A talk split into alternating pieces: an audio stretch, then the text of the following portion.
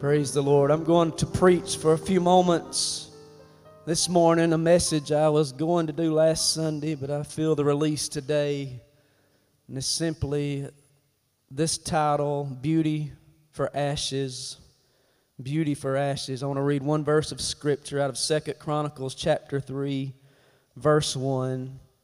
And I'll tie this together in just a moment. But it says, Now Solomon began to build the house of the Lord at Jerusalem on Mount Moriah, where the Lord had appeared to his father David, at the place that David had prepared on the threshing floor of Ornan the Jebusite. That may not make a bit of sense, but I promise you by the end of this little sermon, I'm going to tie it together.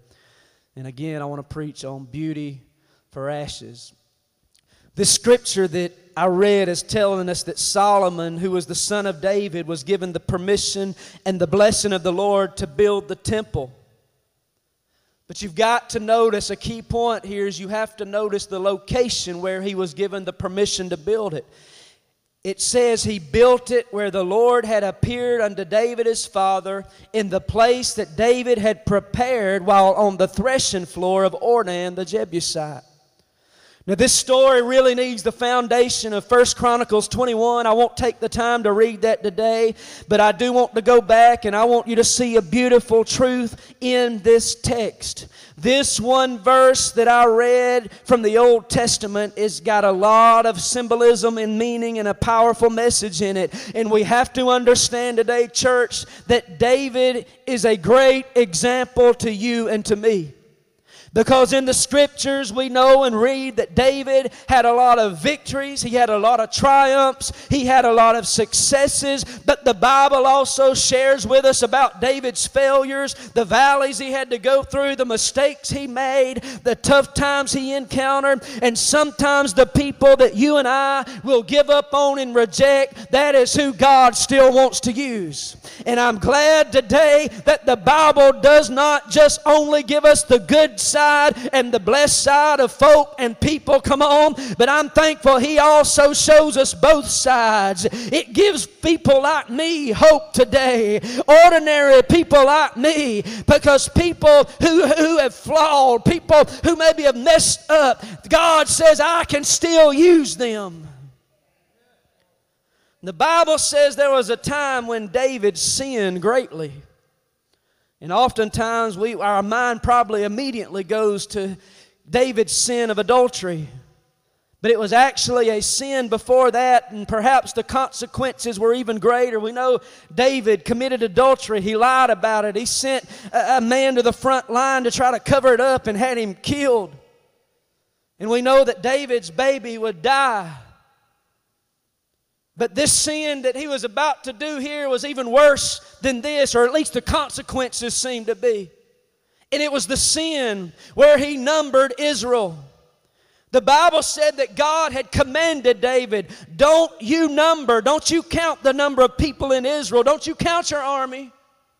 But when he heard that his enemies were mounting up against him and were coming, he began to fear, and David got nervous, and he decided, I'm going to go ahead and number Israel anyway. And the thinking was this if I can find out how many I have, then I can put my faith and confidence in those numbers, and I won't be so afraid of the enemy. I want you to notice with me a couple of things here, church. Number one, you and I are never, ever, ever to worship numbers. Never are we to worship numbers. Number two, we are never to allow numbers to worship us. Even in the Bible, in the book of Revelation, the angels appeared, and what did they say? They said, Do not worship us, we worship Christ. It was John that said in the scripture that you and I, we must decrease so that He will increase. If God, if God raises you up, hear me good today, if God raises you up, or God raises this church up, and God uses you and me in this church to do something powerful, we must always be careful to give God the glory and point people to Jesus. And we never ever should say, Look at me, look at what I did. We should never pump ourselves up and say, I did this, I said that. It should always be pointing the glory and the honor to Him because without Him we are absolutely nothing today. I must decrease so He'll increase. Even the disciples, when they were performing miracles, the people came and wanted to worship them. They said, Don't worship us, for we are just like you, men of passion. There's a scripture in the Bible that says the people heard or they listened to John and what he was preaching and teaching, but then it said they followed Jesus. They heard John, but they followed Jesus. And the greatest success that a church like Mount Holly Church can have, eh, or a minister can have, or a teacher can have, or anybody, the greatest success is when people hear the person and then they follow Jesus. There is a danger in placing your eyes on people today. When people you look up to fail, why did you have your eyes on them anyhow? Why did you look at them? The only one who will never fail you, the only one who will never forsake you, the only one who will never turn his back on you, the one who will never reject you is Jesus. And even Pilate could find no fault in him. So why must we constantly be looking at people? Get our eyes eyes off people, church, and place them on the author and the perfecter of our faith, Jesus, today. Hallelujah. Many people today are running from God and they like to bring up something a Christian did or a pastor did. Well, they did that and they profess to be saved. Then that person wants to congratulate themselves on the back and, and run around and thinking, I'm, I'm living just as good as them. I'm doing a little better than them. I'm, they take comfort in that. But hear me today, church. The Lord is not going to ask us to give an account on Judgment Day of that person or that person or that preacher or this, to this or that. Come on, somebody. On Judgment Day, we're going to have to give an account for ourselves. I'm going to have to answer for Jeff Maxwell. So there is a danger in allowing numbers to worship us. But then there's an equally dangerous situation when we begin to worship numbers. And that's what David fell into. In other words, listen, everybody likes to have enough. Everybody likes to know if you're going to attempt to do something great for God or whatever it may be, or start that business or do this or do. They want to know what the numbers are. I understand that.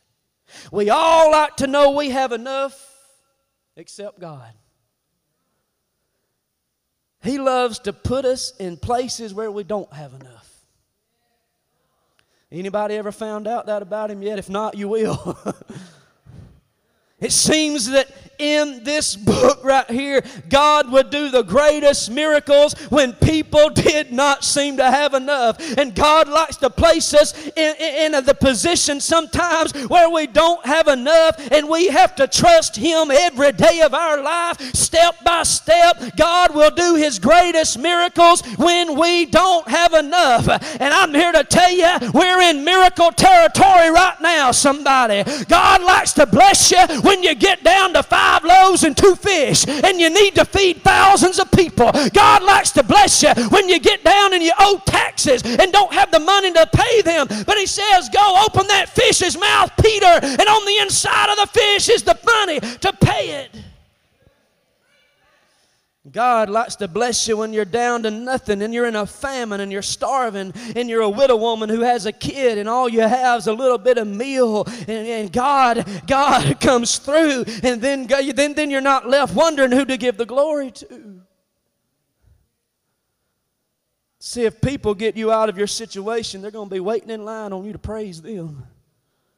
But if you allow God to move in your life and put your trust in Him, you see, some trust in chariots and some in horses, but I trust in the name of the Lord.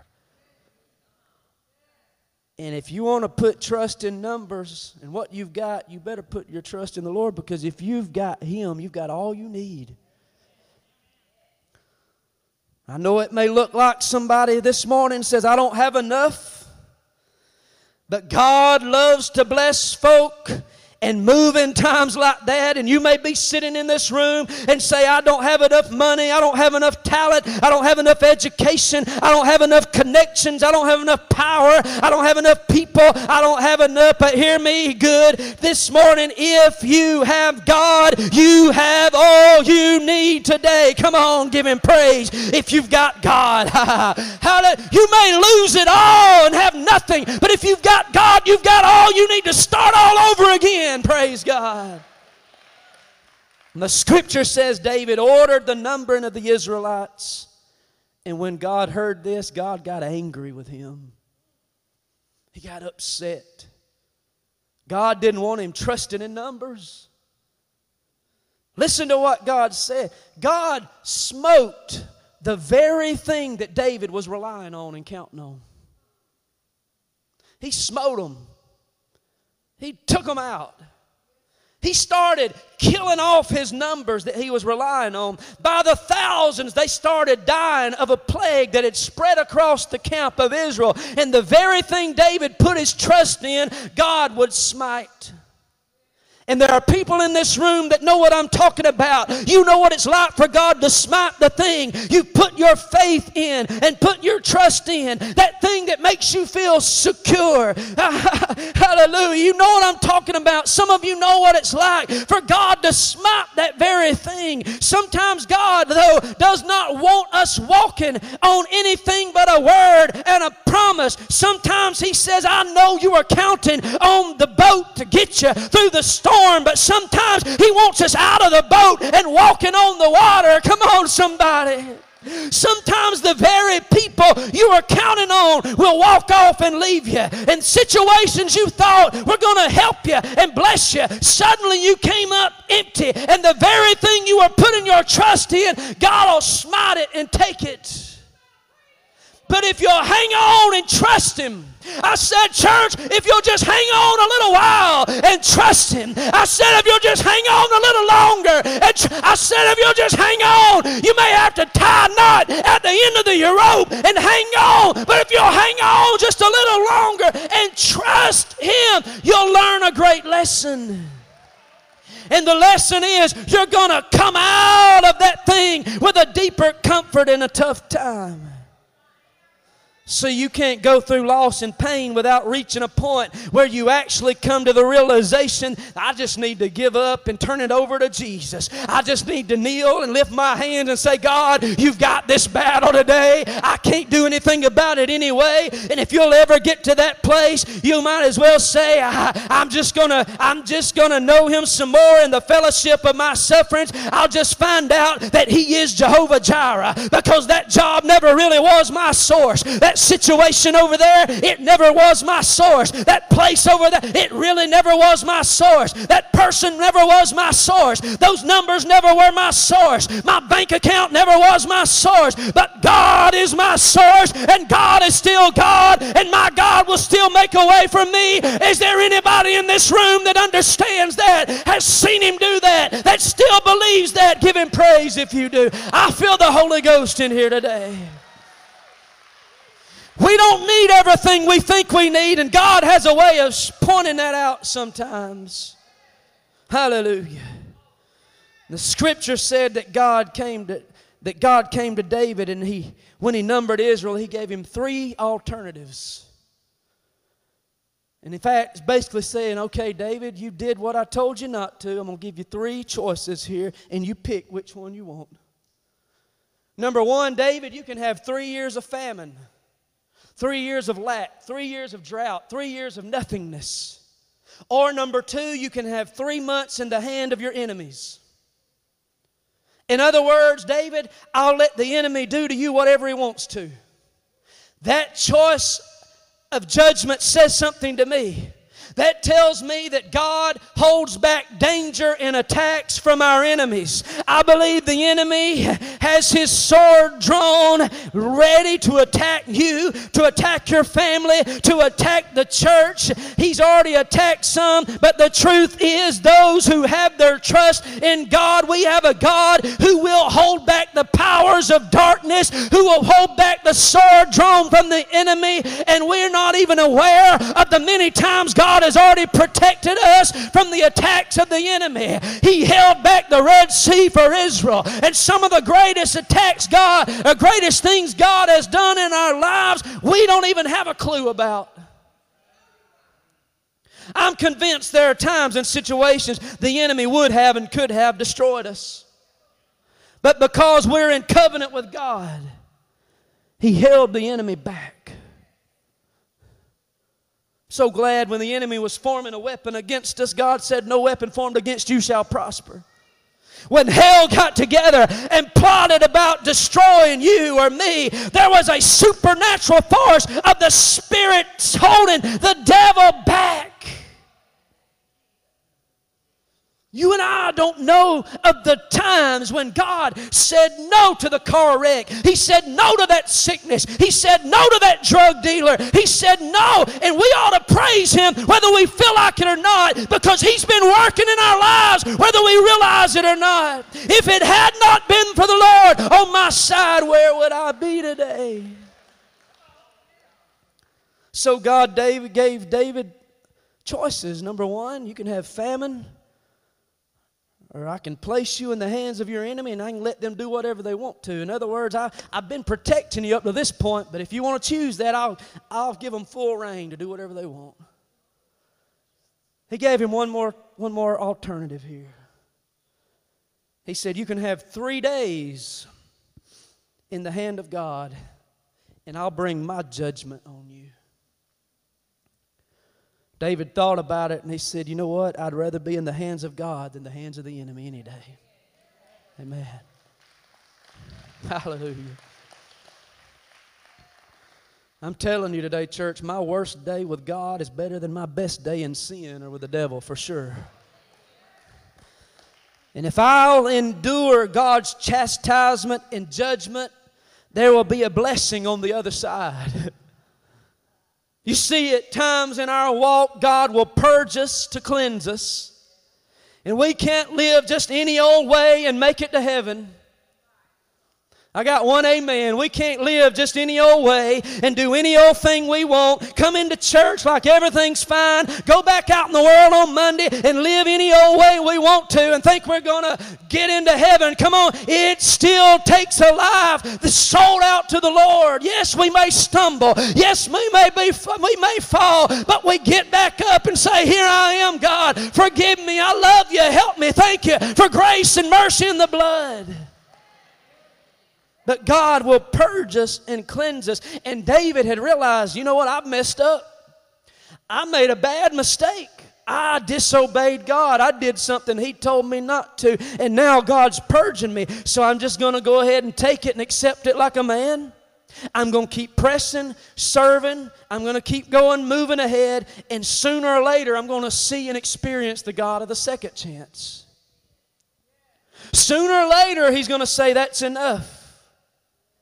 He's going to say to the enemy that's trying to destroy me, Enough is enough. That is still my child. Leave him alone and take your filthy hands off of him. Back up, devil, in the name of Jesus. So the Bible said God spoke to David and he sent judgment, and in three days, 70,000 Israelites died the plague was going throughout the camp, and God said to David, Go to the threshing floor of Ornan, build an altar, put a lamb on the altar, shed the blood, and then I'll speak to you. See, sometimes when we're going through a battle, all we really need is a word. Just it may be just be one word from the Lord. One word, not a not a sentence, not a paragraph. One word. Have you ever had God give you just one word? Might be something like, or two words, or three, or hold on. Don't stop. You can make it. Don't give up.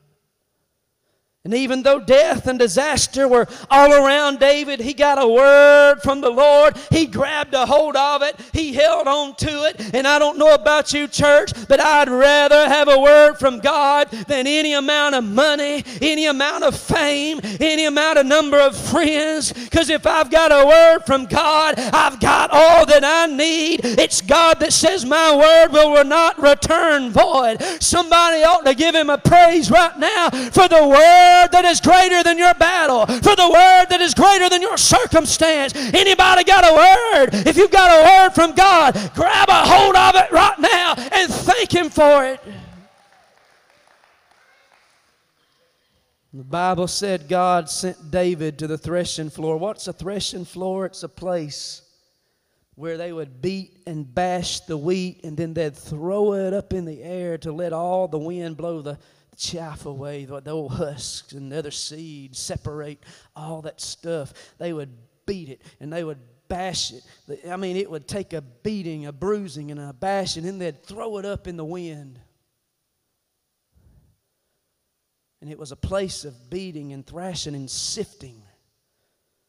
And God was teaching David a lesson at this threshing floor of Ornan. He was saying, David, what you see them doing to that wheat is what I'm doing to you. I'm going to bash and beat and crush and then throw you to the wind, and the windstorm's going to blow away what does not belong.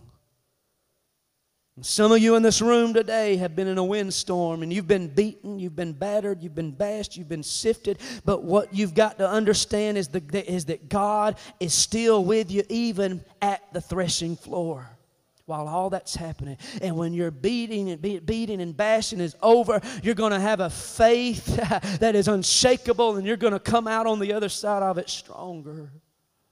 Who am I preaching to?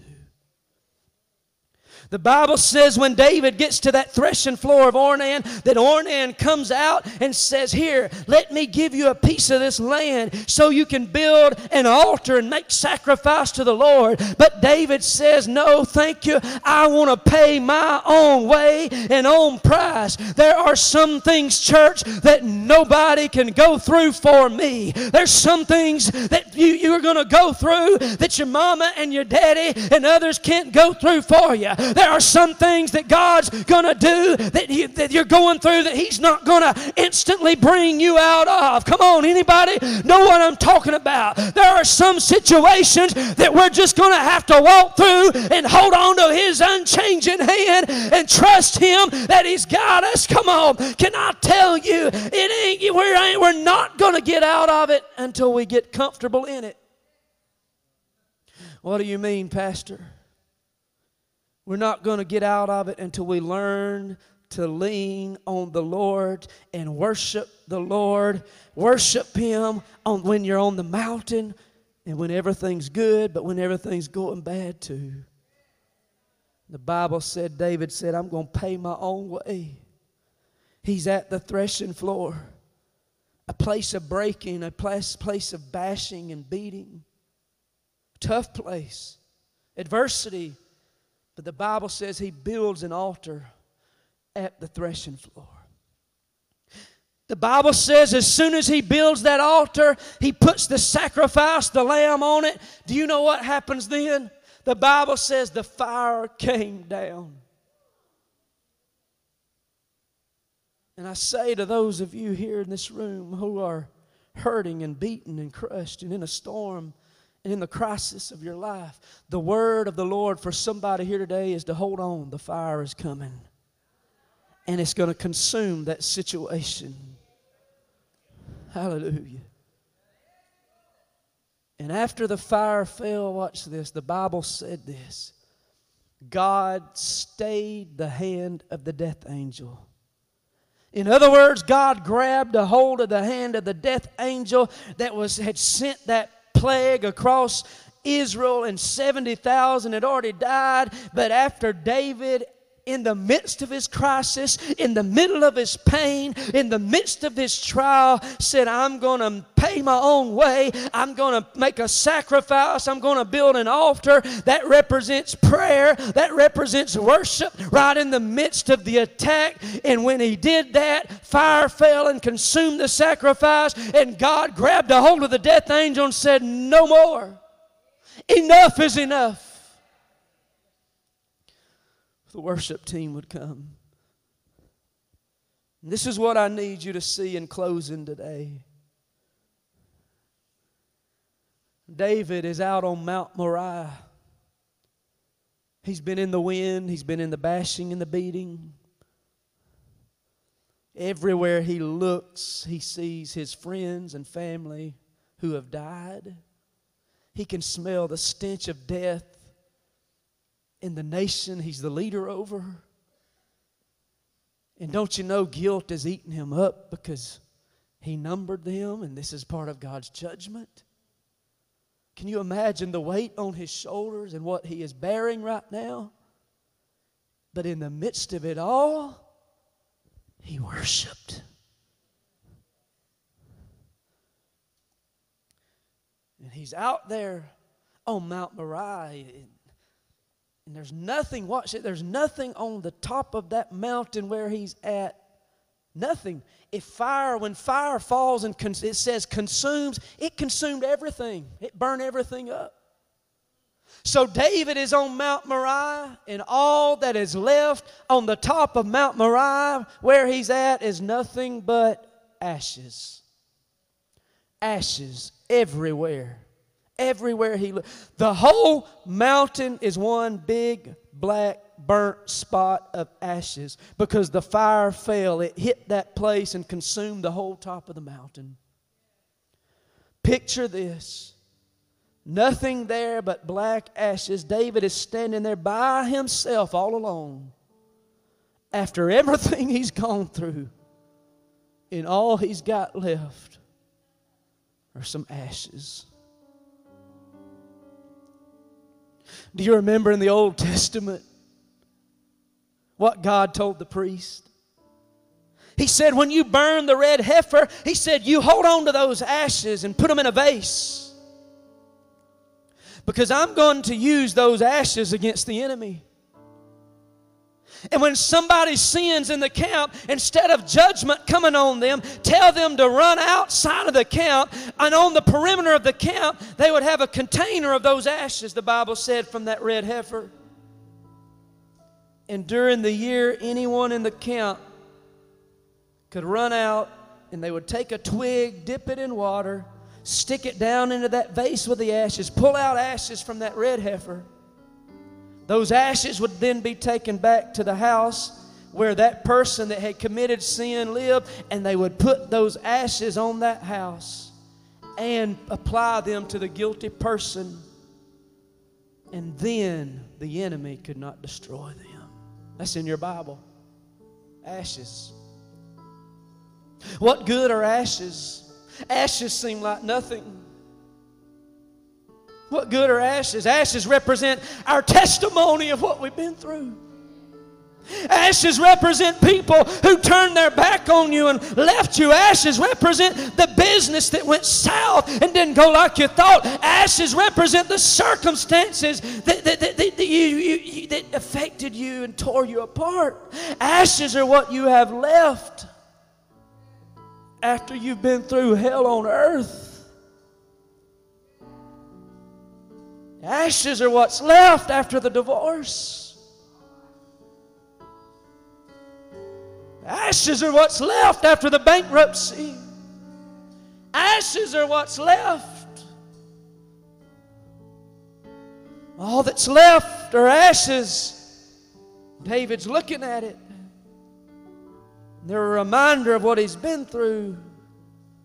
But hear me, somebody, today. You may be here and you've been through the beating and the bashing. I've come to tell you if you'll worship through it all, God's going to send the fire. And there may be just some ashes left that remind you of what you went through. But don't throw them away.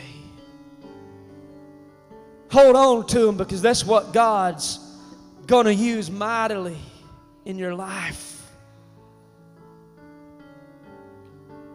Do you remember what God told Moses? He said, Reach into the furnace, take out those old ashes when Pharaoh and his magicians were coming and doing everything that Moses was doing, copying them, God said, Take those ashes, throw them up into the east wind. And the Bible said, when he did, the Egyptians began to be covered with boils from head to toe. When the ashes went up, they afflicted the enemy of God's people. And God says, I'm going to use what you've been through to declare war on the devil. Come on, somebody. Hold on to what you've been through, hold on to what's left Hold on to those ashes because God says, I'm going to use the heartaches. I'm going to use the tears. I'm going to use the loneliness. I'm going to use the weariness. I'm going to use every struggle. I'm going to use the pain of what you've gone through to afflict it upon your enemy. Oh, come on, somebody.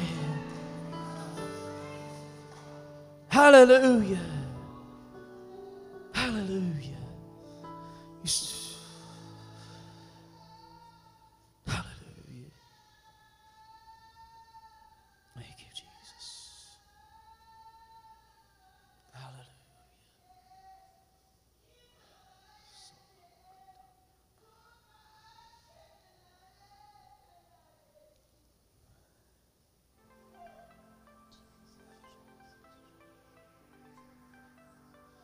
For I have heard your cry, says the Lord, this morning.